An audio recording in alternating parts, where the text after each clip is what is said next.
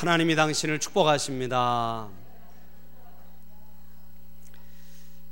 우리 하나님의 말씀 함께 봉독하겠습니다. 시편 구약 성경 시편 133편 1절로 3절 말씀을 함께 보겠습니다.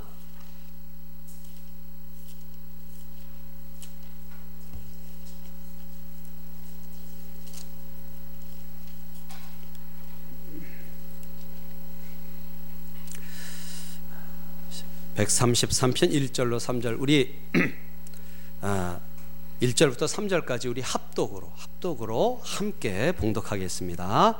보라 형제가 연합하여 동거함이 어찌 그리 선하고 아름다운고 머리에 있는 보배로운 기름이 수염 곧 아론의 수염에 흘러서 그의 옷깃까지 내림 같고 헐몬의 이슬이 시온 산들의 내림 같도다. 거기서 여호와께서 복을 명령하셨나니 곧 영생이로다. 아멘. 말씀의 은혜가 여러분 심령에 있기를 축복합니다. 우리 함께 읽은 말씀을 가지고 축복된 관계의 회복 한번 따라해 보실까요? 축복된 관계의 회복. 이런 제목으로 잠시 말씀의 은혜를 나누겠습니다. 지금의 시대는 아, 어느 시대보다도 참 사람보다는 물질이 더 중요한 시대가 된 것 같습니다만 그러나 여러분 우리 삶에 가장 중요한 것은 바로 사람입니다. 할렐루야. 네. 사람이고 사람과의 관계입니다. 네.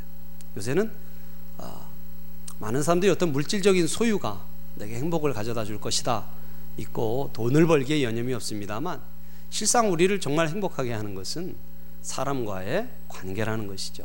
네. 때로는 우리가 상처받기 두려워해서 더 이상 관계 맺기를 거부하고 싫어하는 경향도 있습니다만 그러나 인생의 진정한 행복과 또 하나님으로부터 오는 복은 이 사람과의 관계, 만남 속에 있다는 사실을 우리는 반드시 기억해야 합니다. 그리고 그 관계가 때로는 우리의 삶에 기적을 불러오기도 합니다. 전혀 예상치 못한 사람과의 만남과 관계가 우리를 기적으로 인도하는 때가 있어요. 어, 제가 짧은 동영상을 하나 준비했습니다. 만남을 통한 작은 기적을 보여주는 그런 동영상인데요. 우리 동영상을 함께 좀 보도록 하겠습니다. 예.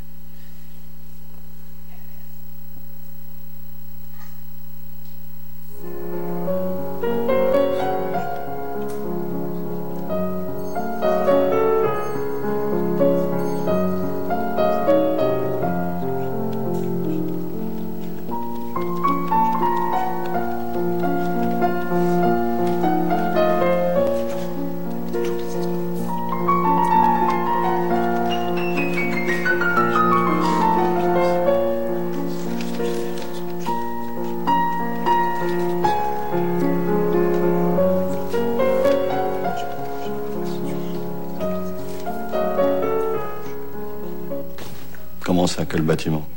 Non mais mon vieux, Berlioz, avant d'être un quartier, c'est un compositeur célèbre, écrivain et critique du 19e.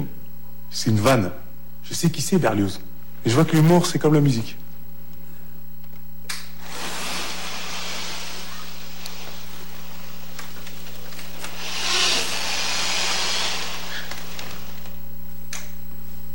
Ah, c'est emmerdant, ça. Parce qu'il y a une histoire de délai.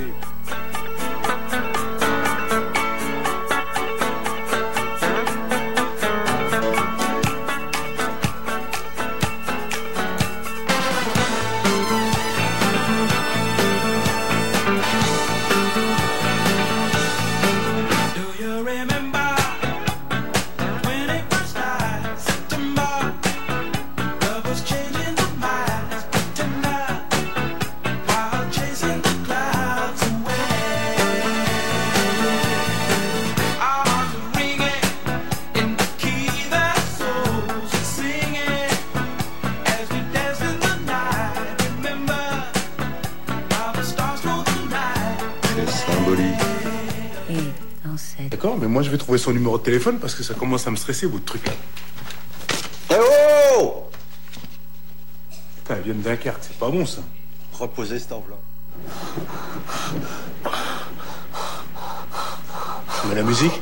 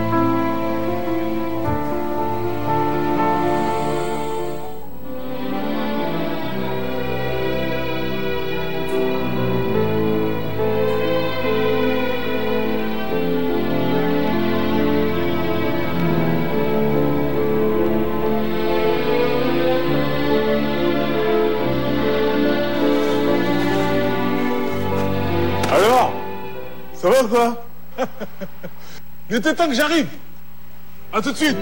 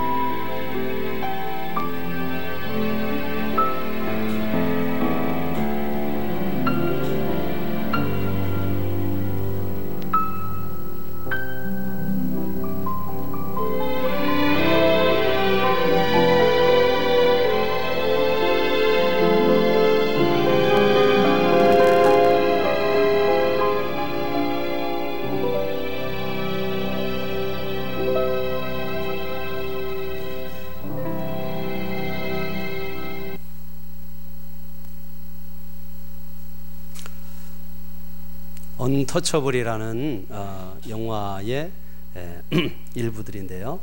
전혀 다른 환경에 두 사람이 만나서 어, 서로에게 최고의 행복을 가져다주고 어, 지금까지도 관계를 이어가면서 행복을 나누고 있는 두 사람의 그런 이야기입니다. 예, 에, 실화예요. 실화고 어, 아직도 그 주인공들이 에, 함께 좋은 관계를 유지하고 있습니다.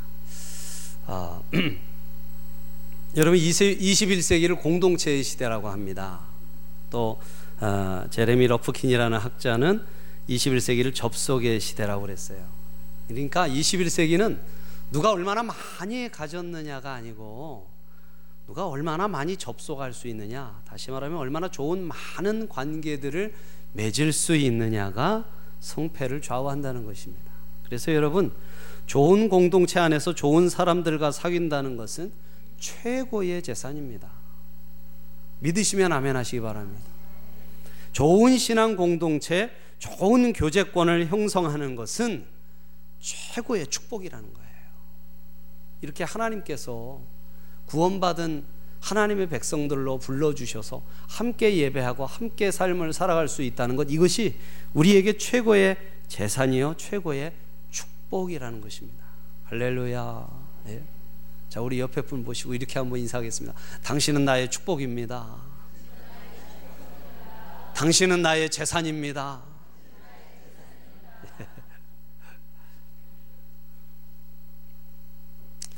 마크 코너라는 분이 쓴 당신의 교회를 변혁하라라는 아, 책이 있어요. 이 책에 보면 이런 보고서가 소개됩니다.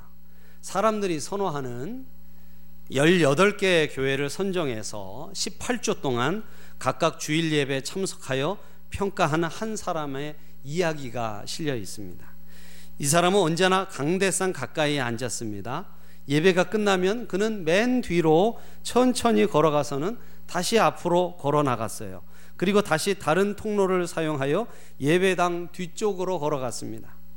그는 말끔한 차림을 하고 상냥한 미소로 그 교회의 성도들을 바라보았습니다. 그리고 그는 최소 한 사람 이상에게 말을 걸었어요. 그는 또한 차를 공급하는 교회에서는 언제나 남아서 차를 마셨습니다. 그는 다음과 같은 평가 기준을 사용해서 환영 점수를 계산했대요. 환영 점수. 그러니까 그 교회의 관계 점수예요. 관계 점수. 그래서 그 교회 성도 중 한 명에게라도 미소를 받는다면 10점. 그 교회 성도 중 한 명에게라도 인사를 나눈다면 10점. 만일 어떤 성도와 서로 이름을 교환하며 인사를 나눈다면 100점. 만일 인사를 나눈 사람이 다른 모임을 소개하며 초대한다면 200점. 만일 그 사람이 다른 성도를 소개해 준다면 1000점. 만일 그 사람이 목사님에게 소개해 준다면 2000점. 이렇게 점수를 매겼대요. 이런 기준치로 계산을 해볼 때 18개의 교회 중 11개의 교회가 100점 미만을 얻었답니다. 100점 미만. 다섯 개의 교회는 20점 이하를 얻었대요. 그의 결론은 이렇습니다. 만일 한 교회가 성경적인 교리를 가지고 있고 뜨거운 찬양을 하며 강력한 말씀 선포를 하고 있다 해도 새신자 또는 방문자가 자신을 반겨줄 어떤 사람도 찾지 못한다면 그는 이 교회에 다시 오고 싶지 않다는 것입니다. 여러분, 교회 중요한 것들이 있죠. 말씀 선포 중요하고, 뜨거운 찬양 중요하고, 아주 성경적인 교리 중요합니다만, 그런데 여러분, 사람들은 자기를 환영할 사람들을 찾는 거, 찾는다는 거예요. 여러분, 우리 교회는 과연 몇 점쯤 될 거라고 생각하십니까? 과연 몇 점쯤 될까요? 여러분, 이거 굉장히 중요한 내용입니다. 그렇죠? 예. 우리 교회, 교회 나온 거참 중요한데, 무엇보다도 우리가 사람들과 함께 관계하고 또 좋은 관계를 이룰 수 있는 분위기와 또 그런 의욕과 그런 열심들이 참 중요하다는 거예요. 여러분, 그래서 교회 오셔서 서먹하고 잘 모르시는 분들, 처음 보신 분들을 향하여서 먼저 미소를 띄우고 인사를 나누시기를 축복합니다. 예. 성도들을 소개하고 목장을 소개하고 특별히 여러분 보니까 목사님을 소개하면 2천 점이에요. 예. 뭐 우리는 가족 같은 교회라 제가 목사인지 모르는 분들은 없겠지만 예. 그래도 처음 오신 새신자들을 향해서 말씀드려 주시면 참 좋을 것 같아요. 여러분 그것이 교회를 풍성한 교회로 만들어 간다는 건강한 교회로 만들어 간다는 것입니다. 좋은 관계성, 좋은 관계성. 우리 찬양교회가 앞으로 우리 성도들 사이에 또 이 지역 사회 많은 방문자와 새신자들에게 관계성이 좋은 교회로 남아 남아 있을 수 있기를 축복합니다. 예. 여러분 찰스 존이라는 사람은요 오늘의 당신이라는 사람과 5년 뒤의 당신이라는 사람 간의 유일한 차이는 당신이 사귀고 있는 사람들로부터 온다 그랬습니다. 지금과 5년 후의 나의 차이는 내가 지금 만나고 있는 사람의 차이라는 거예요. 당신이 가까이 사귀고 있는 사람에 의해서 당신의 인격이 형성된다는 것입니다. 공동체의 시대라고 하고 접속의 시대라고는 하는데요. 참 아이러니하게도 지금이야말로 이 관계가 무너지는 시대입니다. 여러분 가정이 무너지고 있잖아요. 그렇죠? 여러분 요사이는 또 성인 두 명, 세 명으로 구성된 가정이 급증하고 있대요. 자녀를 안 낳는다는 거예요. 자녀를 안 낳기도 하지만 자녀가 있어도 가족 간의 관계성이 무너지고 사회 곳곳의 관계성들이 파괴되는 때가 바로 지금이라는 생각이 들어요. 여러분 자녀들에게 우리가 가르칠 최고의 교육은 바로 관계 형성법입니다. 어떻게 사람을 만나고 사귈 것인가. 예. 여러분 얼마 전에 미국에서 신문에 났는데 미국에서요. 어, 지하철에서 사람이 사람한테 총을 쐈답니다. 예. 그래서 죽었어요 한 사람이. 근데 갑자기 총을 꺼내서 쏜 게 아니라 총을 들고 있었대요. 총을 들고 뭐 이리저리 난리를 치고 왔다 갔다 하고 근데 사람들이 전혀 몰랐대요. 왜 몰랐는지 아세요? 많은 사람이 있었는데도 예 그렇습니다. 스마트폰 들여다보느라고 다 고개를 푹 숙이고 있어가지고요 총을 들고 설치고 있는데 아무도 몰랐던 거예요. 심지어는 총을 쏴서 사람이 죽었는데도 사람들이 몰랐답니다. 총을 쏜 사람 바로 옆에도 어떤 청년이 있었는데 스마트폰 보느라고 총 쏘는지를 몰랐대요. 여러분 이런 일이 일어나고 있는 세상이에요. 여러분 우리나라도 크게 다르지 않습니다. 전철 타보시면 아시죠? 예, 사람들뿐만 아니라 우리도 그렇잖아요. 타면은 제가 꺼내가지고 고개를 푹 파묻고서는 예, 내릴 때까지 또는 어, 내려야 될 곳을 지나서 스마트폰을 보고 있는 사람들이 상당히 있습니다. 우리에게 편리를 가져다 줬지만 한편은 에, 이런 것들이 이 문명의 이기들이 우리로 하여금 점점 이 관계를 파괴하고 관계를 멀어지게 에, 만드는 것 같아요. 그리고 여러분 우리 자라는, 자라나는 어, 학생들 우리 자녀들에게 이 스마트폰이 참 아, 너무 안 좋은 것들을 가르치는데 대표적인 게 아주 단편적인 인간관계라고 합니다. 순간적이고 단편적인 인간관계예요. 뭐냐면 카톡으로 대화를 많이 하잖아요. 그렇죠? 여러분 카톡 많이 쓰시죠? 예, 쓰실 줄로 믿습니다. 근데 여러분 아이들이 재밌는 게 아이들이 이렇게 모여 가지고서 모여서도 앞에 친구가 있는데 카톡으로 대화를 한대요. 예, 재밌죠? 네. 그런데 여러분 카톡 대화를 보면요 아주 단순해요. 오랜만 그래 크크 하하 호호 뭐 이렇게 대화가 끝나요. 그리고 상대방이 뭘 물어도 내가 기분이 별로 좋지 않고 질문이 마음에 안 들면 애들 말로 생깐다 그러죠. 대답을 안 해버려요. 또는 대화방에서 나가버려요.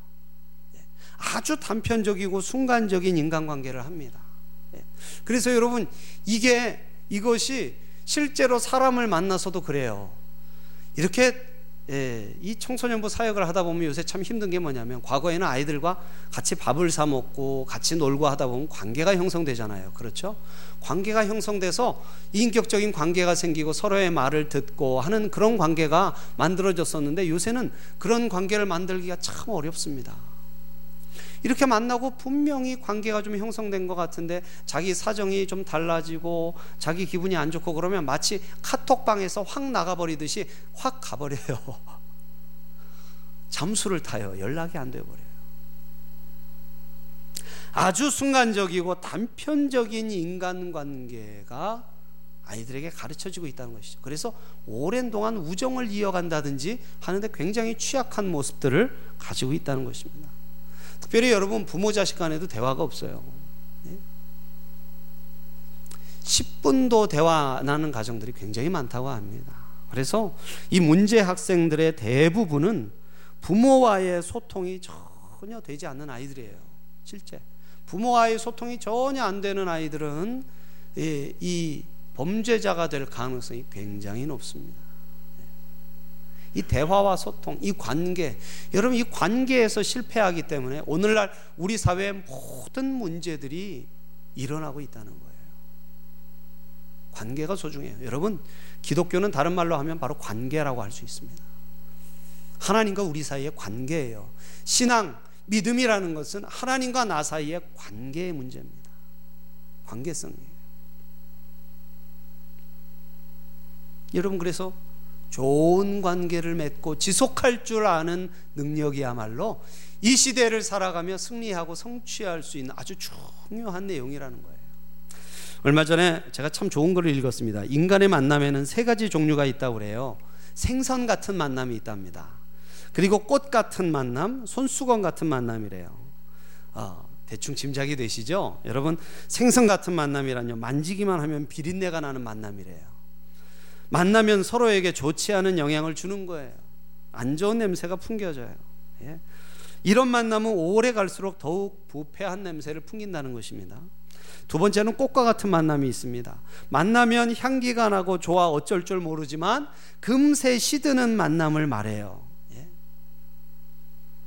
풀은 쉽게 마르고 꽃은 열흘을 넘기지 못합니다. 세속적인 만남과 사귐일수록 쉽게 시들어 버린다는 거예요.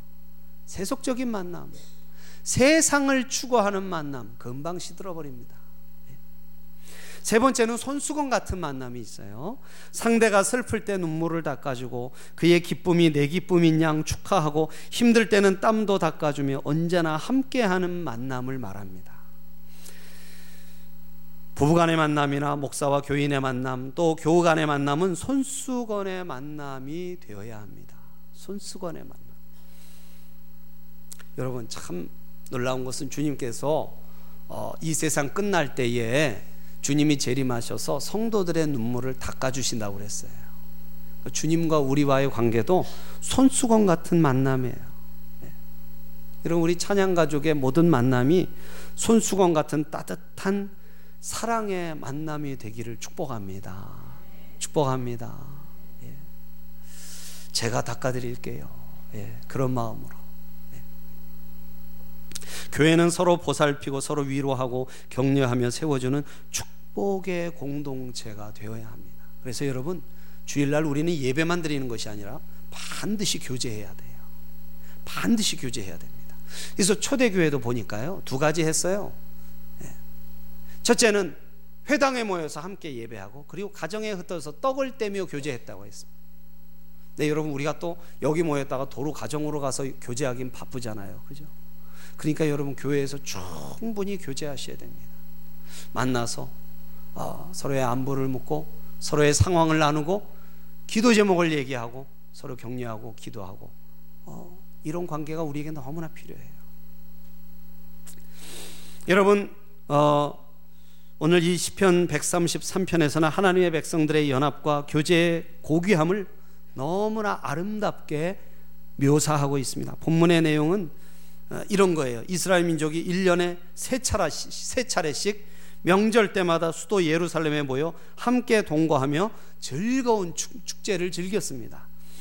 각 지방에 있는 사람들이 다 한 곳에 모여 같이 머물며 사귀는 거예요. 그러니까 여러분 예루살렘이 이 세 번 명절 중요한 절기 때는 사람들로 넘쳐나는 거예요. 이런 맥락에서 시편 133편은 형제와 자매의 연합과 사귐을 아름답게 노래하고 있는 것입니다. 아마도 다윗은요. 예루살렘 궁전에서 물끄러미 창밖을 내다보면서 광장에 모여 있는 수많은 사람들의 그런 축제적인 사귐을 그 풍경을 보면서 시상이 떠올라서 이 노래를 어, 불렀다고 생각을 해요.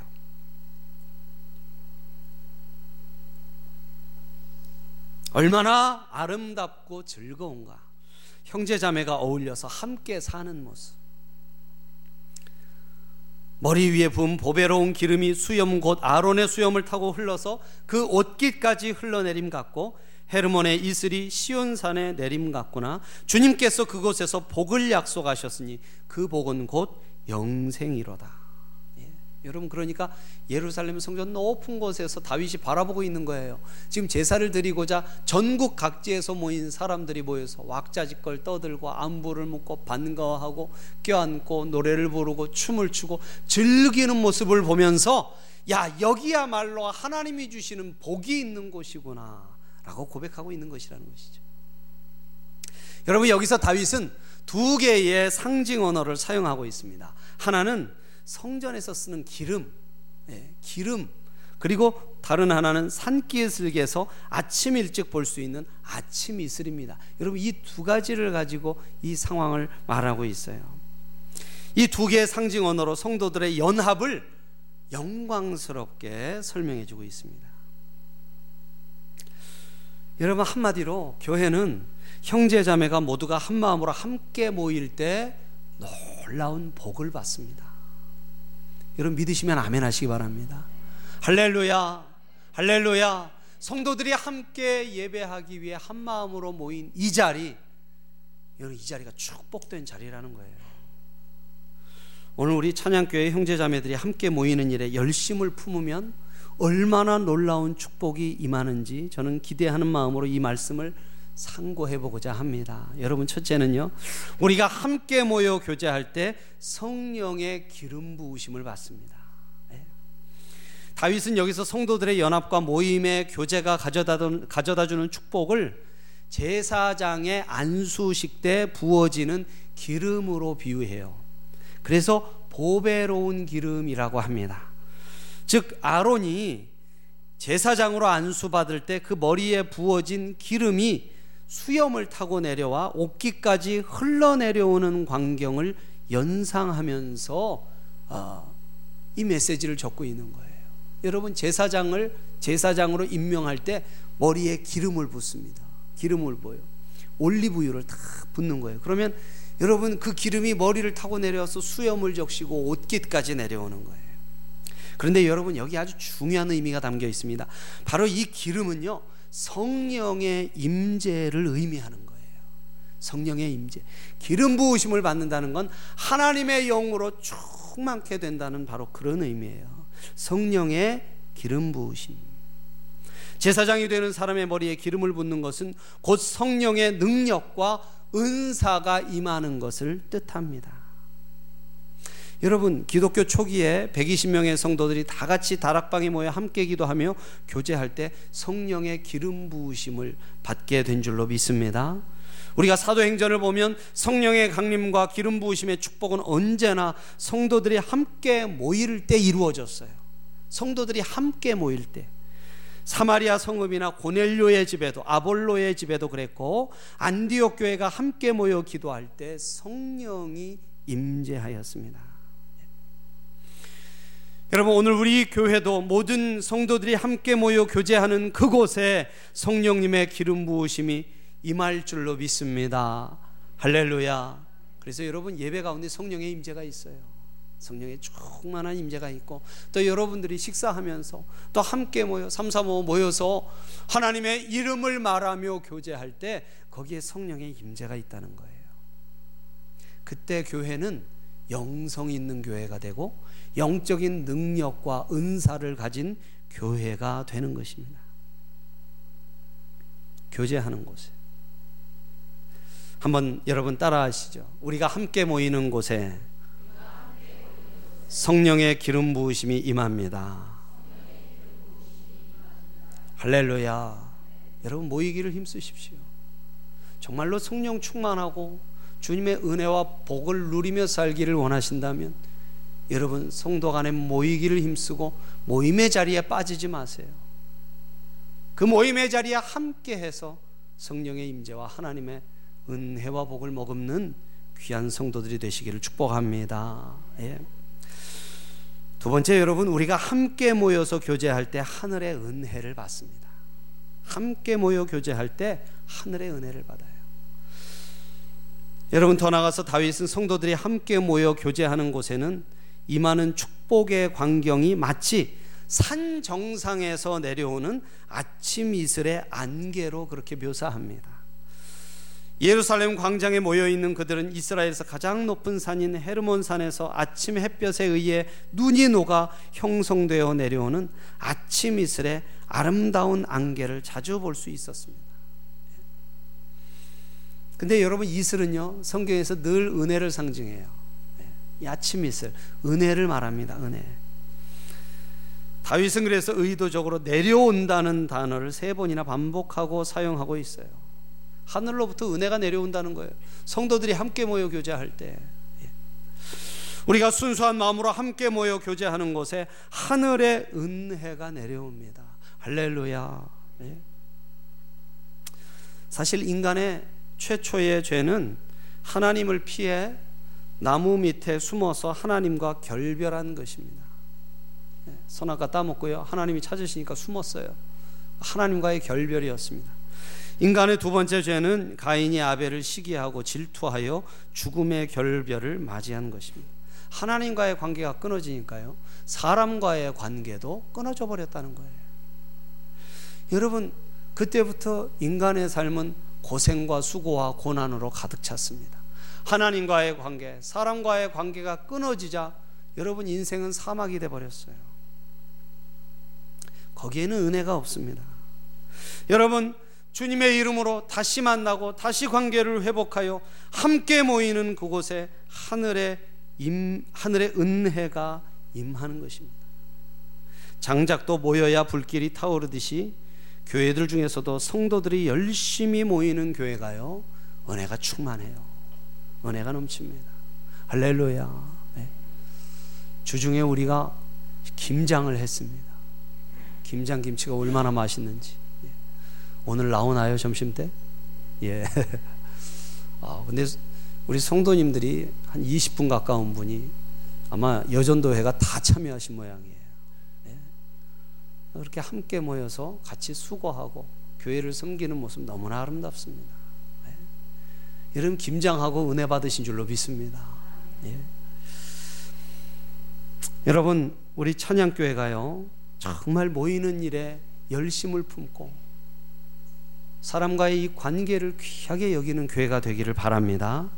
남전도에도 열심히 모이시고 여전도에도 목장도 중보기도도 열심히 모이십시다. 한 마음으로 모이기만 하면 하늘의 은혜가 아침 이슬처럼 촉촉히 우리 심령과 삶 속에 내려올 것입니다. 그래서 다윗은 성도의 연합과 교제를 두 개의 큰 주제로 노래하고 있는 거예요. 첫째는 연합의 아름다움이고 둘째는 연합의 축복입니다.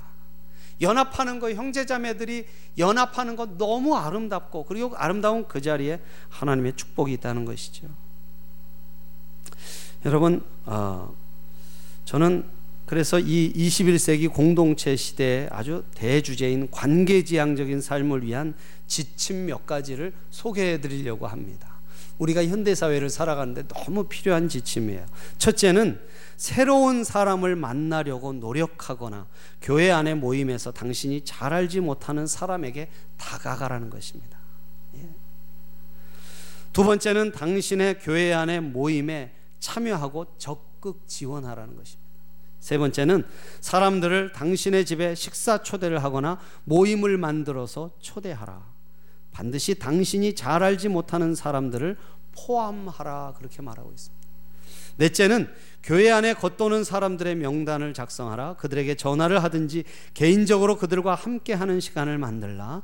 다른 성도들과 잘 어울릴 수 있도록 그들을 도우라. 그렇게 말합니다. 관계지향적인 삶이에요. 여러분 이것을 우리가 노력하면요. 우리의 삶에 풍성함이 찾아온다는 거예요. 하나님의 은혜와 하나님 주신 귀한 복이 임한다는 것입니다.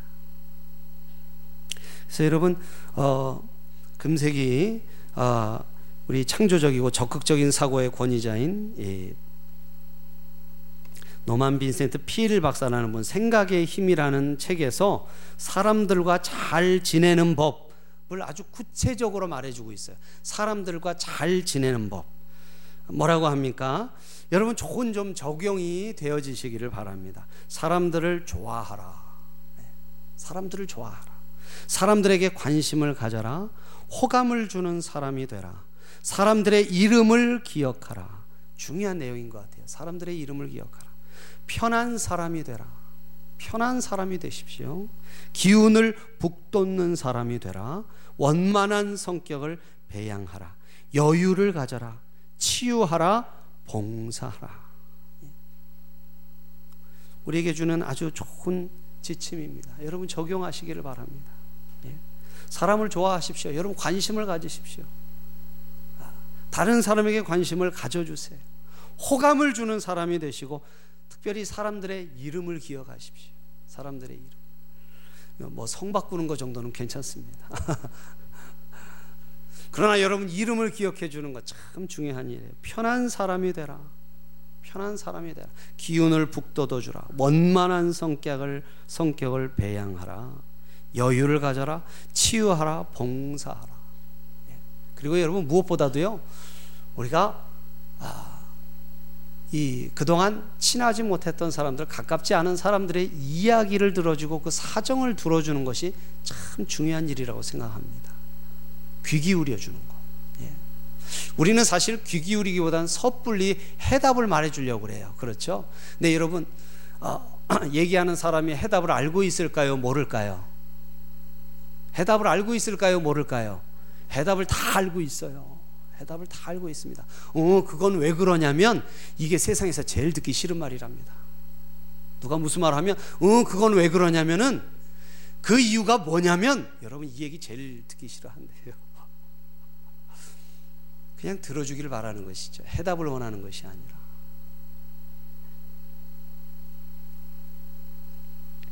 우리 모두 서로 서로 위로하고 격려하며 함께 아파하고 함께 기뻐하는 축복된 관계 속에 살아가는 건강한 공동체로서의 교회를 이루어 갈 수 있기를 축복합니다. 여러분 이것은 우리 교회만을 위한 것이 아니고 이 시대 관계가 망가져가는 시대에 관계를 회복해 하는 교회의 사명이기도 합니다. 우리 교회 안에서 먼저 복된 관계를 만들고 또 이 지역 사회 속에 우리가 전도하는 사람들에게 아주 귀하고 복된 관계를 선물하는 것이 바로 우리 교회의 사명이라는 생각을 합니다. 여러분 21세기에 성취하는 자는 많은 소유를 가진 것에 있지 않고 좋은 사람들 많은 사람들과의 좋은 만남 속에 있습니다. 여러분 한번 생각해 보세요. 당신의 여러분의 교제권은 어떻습니까? 여러분이 가까이 사귀고 있는 사람에 의해서 여러분의 5년 후가 5년 후의 모습이 결정될 거예요. 당신의 사귐은 혹시 생선처럼 오염되어 좋지 않은 영향을 주거나 풀잎같이 쉽게 시들어버리는 관계만 가지고 계신 것은 아닙니까? 아니면 슬플 때 눈물을 닦아주고 외롭고 힘들 때 땀을 닦아주는 손수건 같은 만남을 이루고 계신가요? 여러분, 우리가 주님 안에 들어온 이후로 우리는 모두 손수건 같은 만남이 가능한 존재가 됐어요. 주님 안에 들어왔기에. 교회 공동체 속에서. 축복된 관계를 맺고 그 복을 얻을 수 있는 참으로 귀한 자리에 우리는 와 있는 것이죠. 여러분 이 관계를 놓치지 말기를 바라심, 바랍니다. 절대 이 관계를 놓치지 마세요. 하나님이 주신 이 축복된 관계와 관계를 통한 놀라운 은혜와 복을 놓치지 마시고 매일매일 매주 매주 우리 성도들 가운데서 귀하고 복된 관계를 맺어가시고 또 믿지 않는 사람들 또 지역사회 속에 아름다운 관계들 그리고 축복이 임하는 관계를 맺어가는 우리 찬양교회 모든 성도들 되시기를 예수님의 이름으로 축복합니다. 축복합니다. 기도하겠습니다.